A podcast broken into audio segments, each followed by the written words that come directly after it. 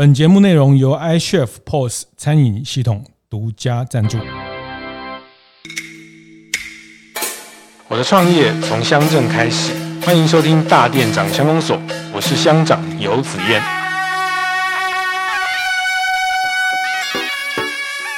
觉得地方艺术节这件事情，我终于找到了一个呃解答，或是我觉得地方艺术节这件事情，我觉得它在地方上的发酵跟魅力其实是非常关键的哈。然后呢，哈，然后下一季要去哪里呢？呃。欢迎收听大店长陈慧之大店长乡公所系列哈，那个呃每个礼拜五的大店长乡公所，其实呃我在这一年的一个新的企划，呃透过非都会的服务业现场的分享，也陆陆续续看到很多在呃不管池上、基隆、鹿港经营的这些年轻伙伴，呃其实有时候时间过得也很很快，也很也很慢哈、哦，就是很慢的意思是说，其实我觉得呃年轻的创业者呃，想象力、活力、体力都无限哈，在很短的时间，其实他们也不断的成长，也不过是过了半年。像我们在第一季池上的凤口冰室哈，凤口，那他们最近也到台南哈，他们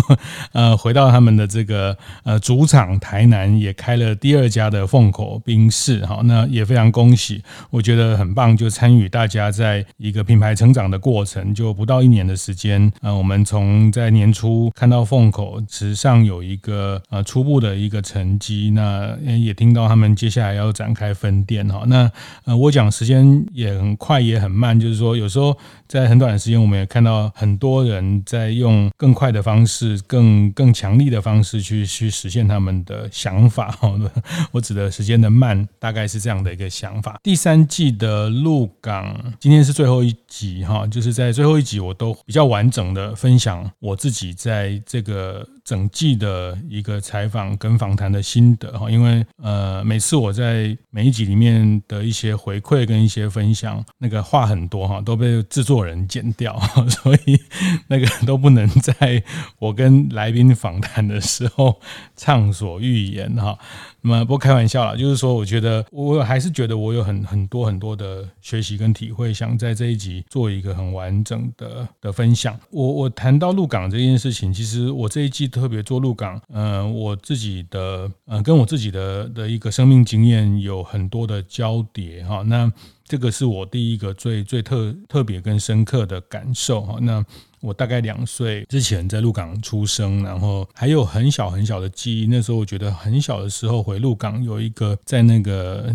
玉珍斋，现在在往下走，那个叫牛牛墟头，那边还有一个戏院，就是当年这些小的乡镇都有一个一个戏院是他们的娱乐中心。这个是我我一个生命的一个原点的城区，那一个乡镇。那所以鹿港在我这一集的采访里面，在这一集的分享里面，其实有很多新的获得。呃，那我我刻意的去跟我过去认识的鹿港找更多不一样的切入，包括呃不同的年龄层，包括不同的行业的呃特色。那我也知道，原来鹿港有一个非常潮的酒吧哈、哦，有一个非常呃有意思的年轻人，他们改造了在呃妈妈祖庙附近的渔港的这个一个夜店哈、哦。那对我觉得这个想象力都是我过去虽然感觉熟悉这个地方，但是没有看到的部分。那另外一件事情是，呃，鹿港跟我自己的家族有一个很直接的关系，是因为我的叔叔哈，我的呃爸爸的弟弟哈，我的叔叔叫尤增辉哈。我叔叔在我大概小学二三年级就车祸过世，然后大概三十二岁的时候，但他留下了一本书叫《鹿港三百年》哈。如果大家去 Google 尤增辉作者，那《鹿港三百年》，然后你会看到 Google 的这个维基的资料就写说他三十二岁。对，车祸过世，但留下了一本令人望其项背的作品，叫《鹿港三百年》。那这本书呃，经过了四十年之后，其实我呃每次在鹿港的访谈里面，其实跟很多人谈到这本书，几乎大家都知道，几乎大家都知道，大家都说哦，这个原来他是你叔叔，原来这本书，其实这本书对鹿港的后来影响非常的大，嗯、呃，特别是他在一九呃七八年、一九七九年、民国六十七年、六十八年办的鹿港民俗才艺竞赛活动，哈，就是演变到后来现在这个鹿港端午节的这个民俗的活动。那在民国六十七年、六十八年的时候，候，在他三十岁的时候开始去做了这个鹿港民俗才艺的竞赛活动。那当然这个就是四十年前的地方创生那个现在大家谈的这件事情。所以呃，因为这个家族的事件，因为家族的这样的一个叔叔做的这件事情，其实呃，他对于写作，他对于呃文学，还有鹿港三百年、鹿港斜阳，短短的三十二年的生命，其实著作在鹿港三百年这个一个文史的记录之外，他还有创作了小说跟散文这些作品哈。我我想今天我会特别要讲一个我在这次学习到的一件事情，就是从这个出发，呃，我一直在想说这件事情，他为什么鹿港人会认为这件事情，我。呃，我都觉得书书是一个载体，是一个文本。其实我觉得它后面是，呃，大家谈到这个书的时候，同时在谈到说当年的鹿港民俗才艺的这个活动，那个才艺活动的内容。呃，就是开始在划龙舟，开始在福祿溪，在这个鹿港的溪，呃，开始划龙舟竞赛，这件要这个才艺竞赛。那还有把很多鹿港过去的民俗哈，比如说暗访哈，鹿港当地的暗暗哄哈，就是把这些呃庙里的这些神偶哈，然后晚上去去做呃消灾解厄，就是暗访，在晚上的时候，不是像现在白天的这种绕境，那叫它是一种晚上的绕境，在不同。角头绕境的概念，都是他们那个时候呃做的这个事情，现在大家都还记得，甚至影响了后面的很多的整个地方乡镇的发展。那呃，我从这件事情看到，特别是在这次的鹿港的第三季，也刚好恭逢其盛遇到了像张敬业敬业他们的刚英娜的团队在打造金秋艺术节。那我今天要分享的观点跟想法是，我觉得地方艺术节这件事情，我终于找到了一个呃解答，或是我觉得地方艺术节这件事情，我觉得它在地方上的发酵跟魅力其实是非常非常多元而且非常关键的哈。我刚讲的是我自己的生命经验出发，还有家族的一些事件，然后呃，我叔叔做了一个这样的事情。那我其实这这这几个月，我一直回头在想，为什么他当年做这件事情，经过了三十年，经过了四十年，很多人提起还是会觉得这件事情非常关键哈。那我我自己在呃这几次，我们在呃刚好我们从大店长乡公所的这个今年开始的这个企划，第一季在池上，第二季在基隆，第三季在鹿港，其实我都看到。这三个地方，我们先从这三个地方讲起，就是他们呃都开始在经营，或是开始去呃发展了很多地方艺术节的活动哈。那比如说池上，池上呃大家都非常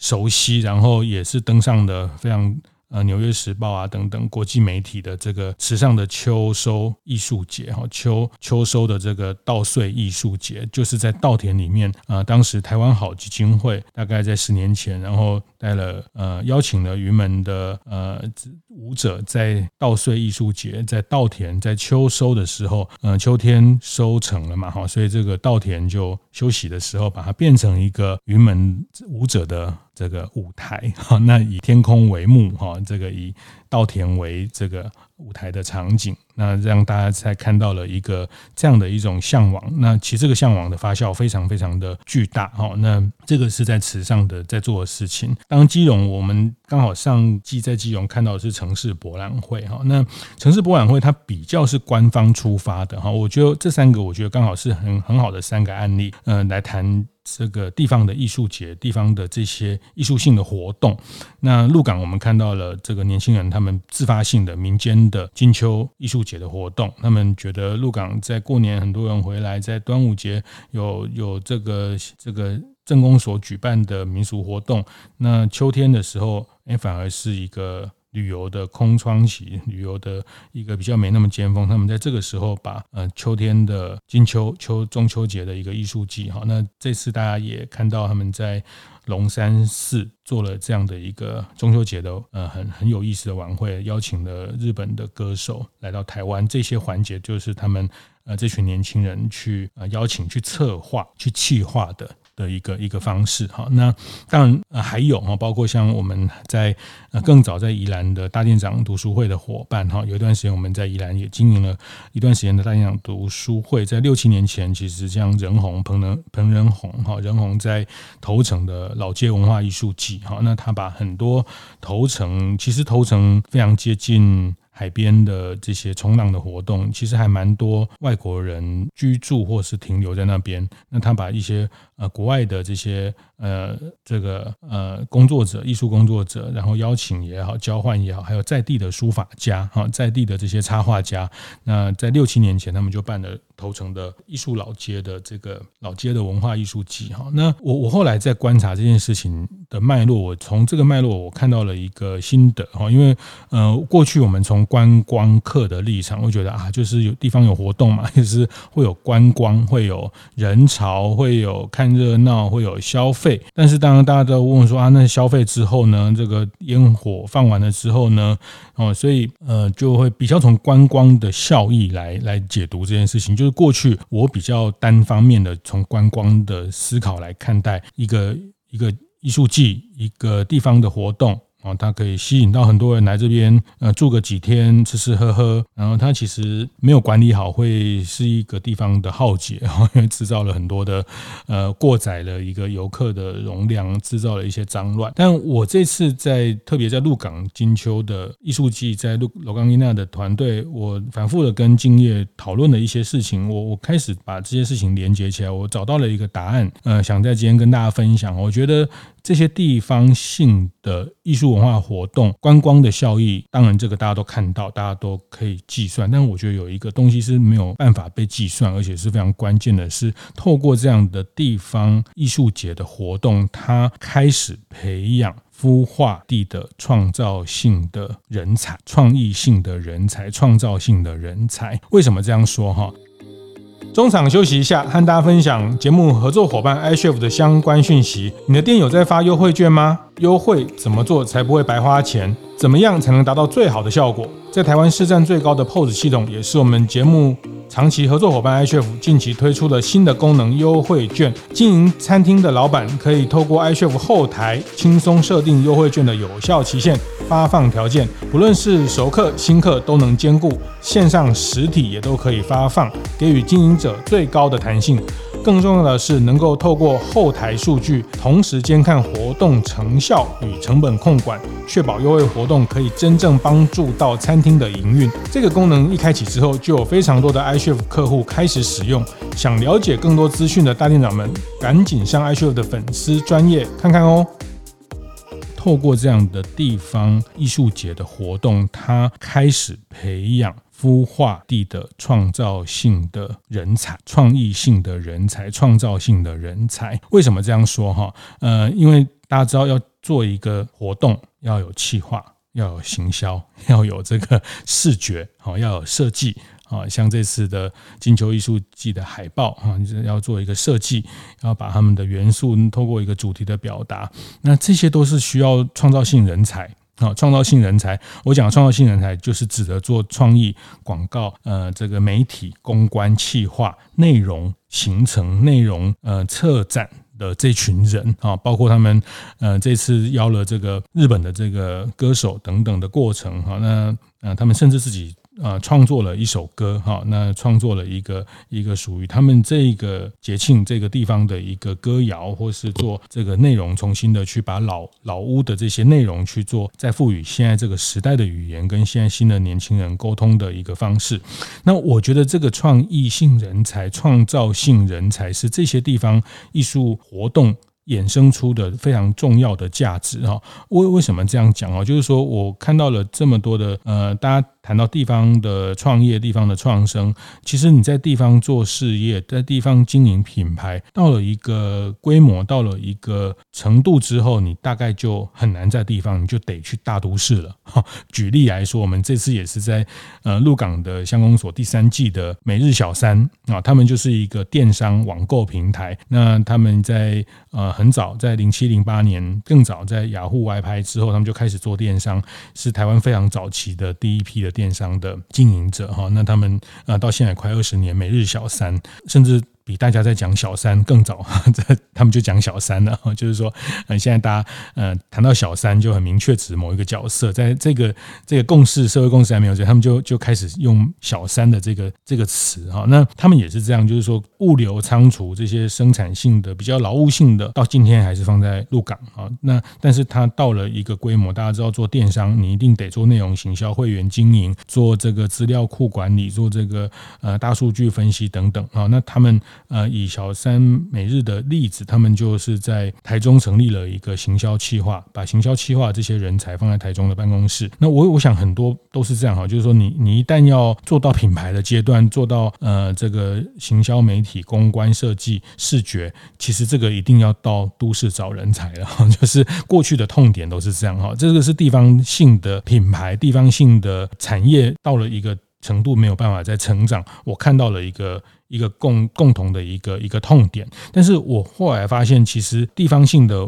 文化活动、艺术活动，它其实解这个痛点的一最终解啊，就是说你必须在地方培育在地性的创意人才、在地的创造性人才，因为有这样人能力的人，他大部分都在都市工作。那有一点这样能力的人，他也会往都市工作，因为都市才有很厉害的品牌、很好的客户、很很能付得起比较好的呃费用的客户，让他们去展现他们的创意跟创造力。在地的创造性人才要怎么样去练兵，怎么样去培养？我觉得地方艺术节是一个非常非常重要的场域。再回头看到这个罗冈伊娜，这个他们在二零一四一五年开始办的金秋艺术节。其实回头看，从他们的身上就可以看到，他们六七年下来，他们很多今天在鹿港创业的伙伴，他们就是当年艺术季的共同的参与者。那比如说做衣服的三先生，那还有他们在罗冈伊娜这个团队里面很多非常好的视觉人才、设计人才、创意人才，他们甚至在鹿港可以成立这样的一个呃设计行销的团队，在网络上接案，甚至接到日本的客户，就是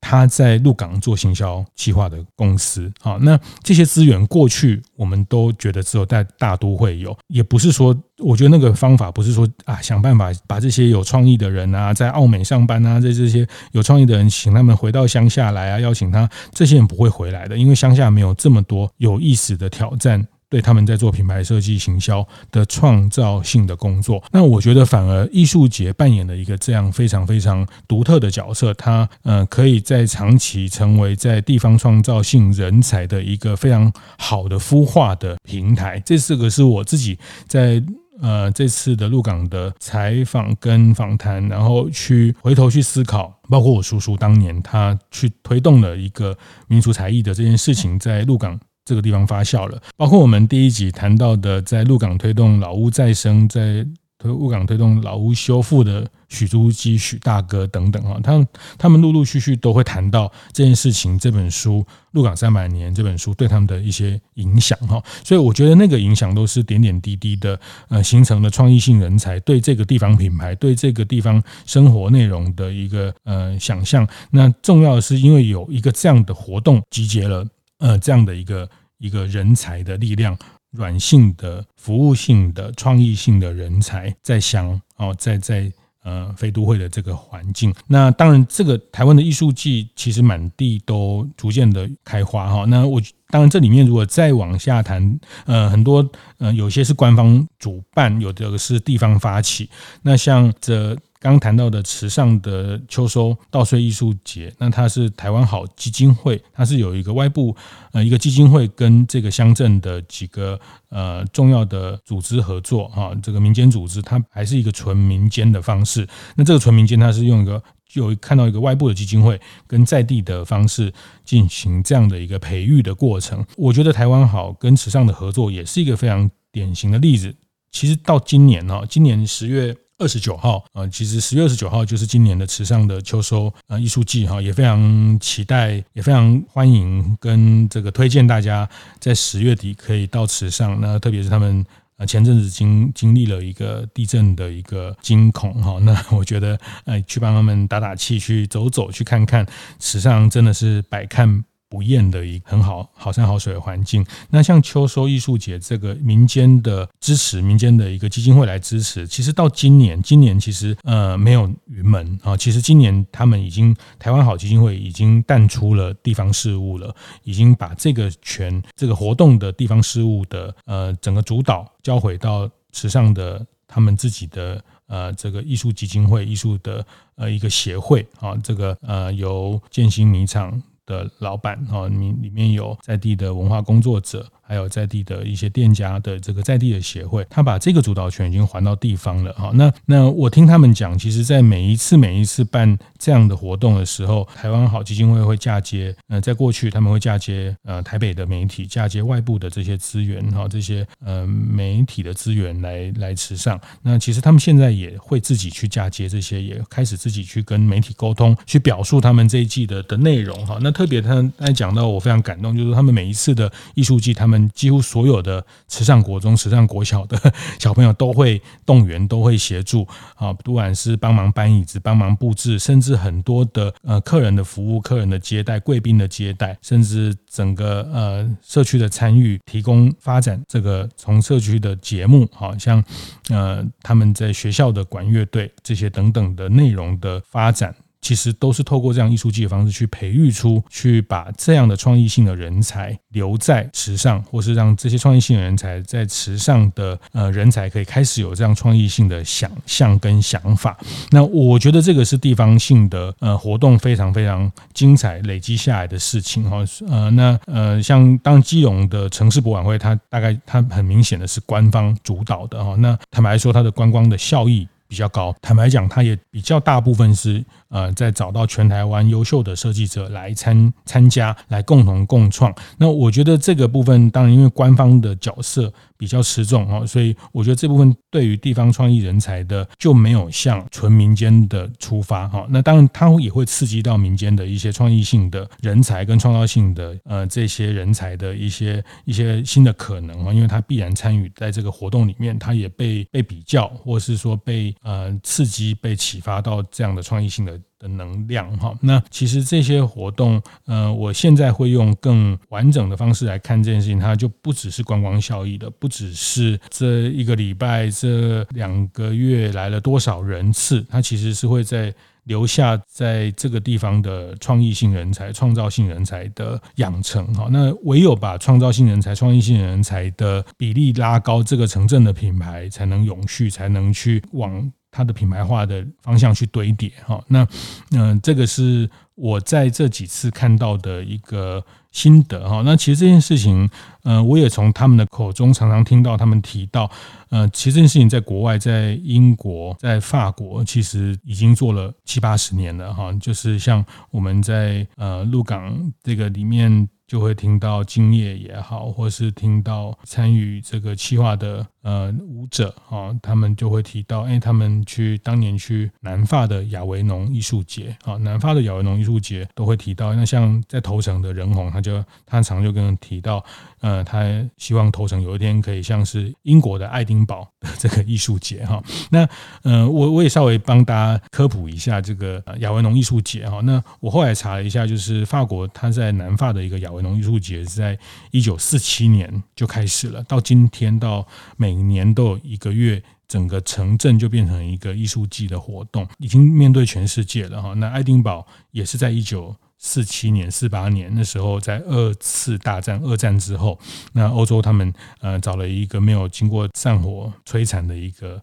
这样的一个场域来办。那我觉得以亚维农艺术节来说，大家如果上网去查一下，或是有在关注这件事情，大家都知道在法国亚维农艺术节它有一个叫内亚维农跟外亚维农。内亚维农就是官方主办的。我我觉得文化这件事情呃，官方精致文化、精致艺术，它一定程度以上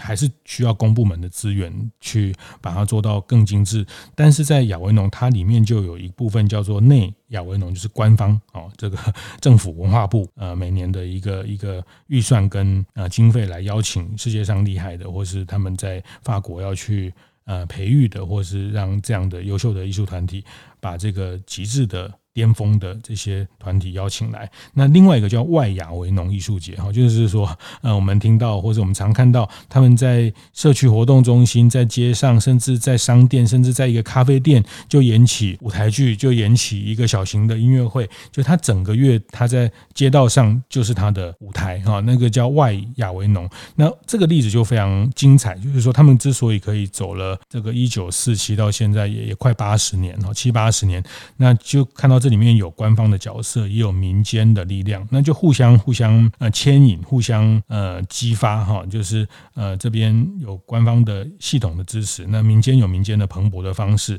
那很很日常的表达，很很走入生活的表达，有殿堂的，也有在在街边，在你家隔壁，在你家楼下理发店发生的这些艺术的活动，那它形成了一个在地艺术的内容。那我想呃，这些在地艺术呃，绝对绝对不是只有以观光为指标，它其实它对这个城市的呃带来的一个影响其实是非常深远。就我特别印象深刻，在跟日日制作的这个编舞家廷伟，许廷伟，他就提到了他那时候呃亚维农艺术节的时候，他们在一个这个活动中心表演，那有一个小女生连续三天连续四天来看他们的表演，来看他们的演出，虽然要付十欧元，可是她、呃、看到从这小女孩的眼睛里面，她看到她对他们表演的喜欢，虽然她讲法文，她讲中文，但是他们对艺术的这件事情的共鸣，其实在那个表演过程中已经、呃、非常的能去、呃、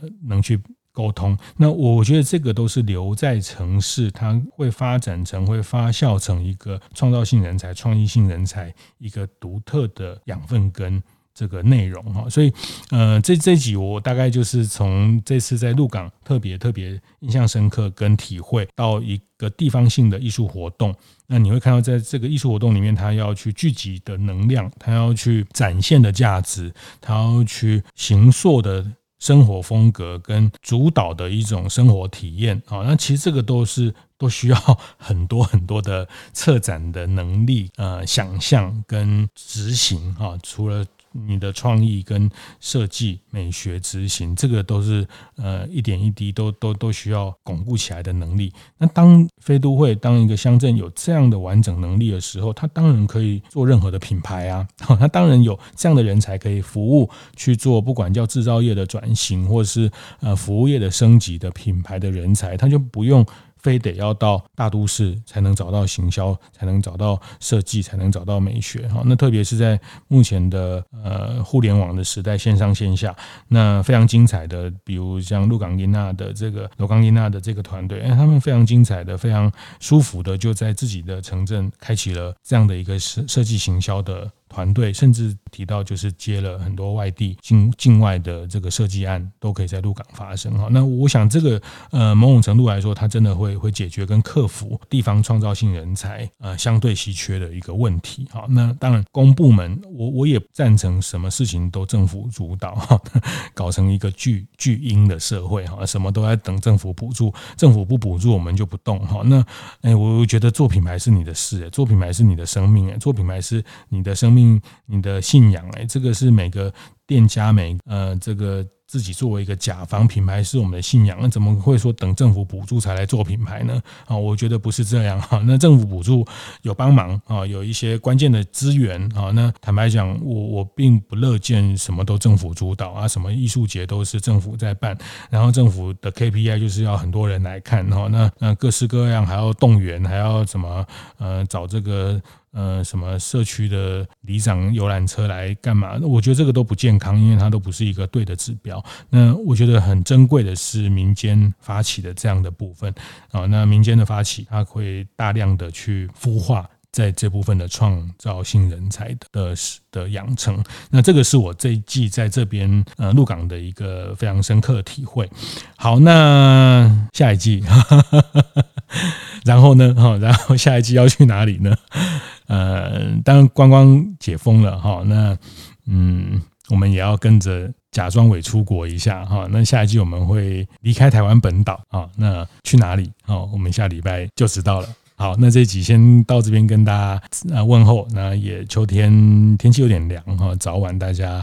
加点衣服哈，有时候晚上还蛮凉的哈。那呃，也在进入了一个比较安静的季节啊，那我觉得也是一个很很很好的一个年底的过程。疫情慢慢的离开啊，那呃大家要忙，开始忙很多事情啊，那身体大家都照顾好，谢谢。听完也邀请大家到 Apple Podcast 订阅、评分、留言。大店长乡公所，我们下周见。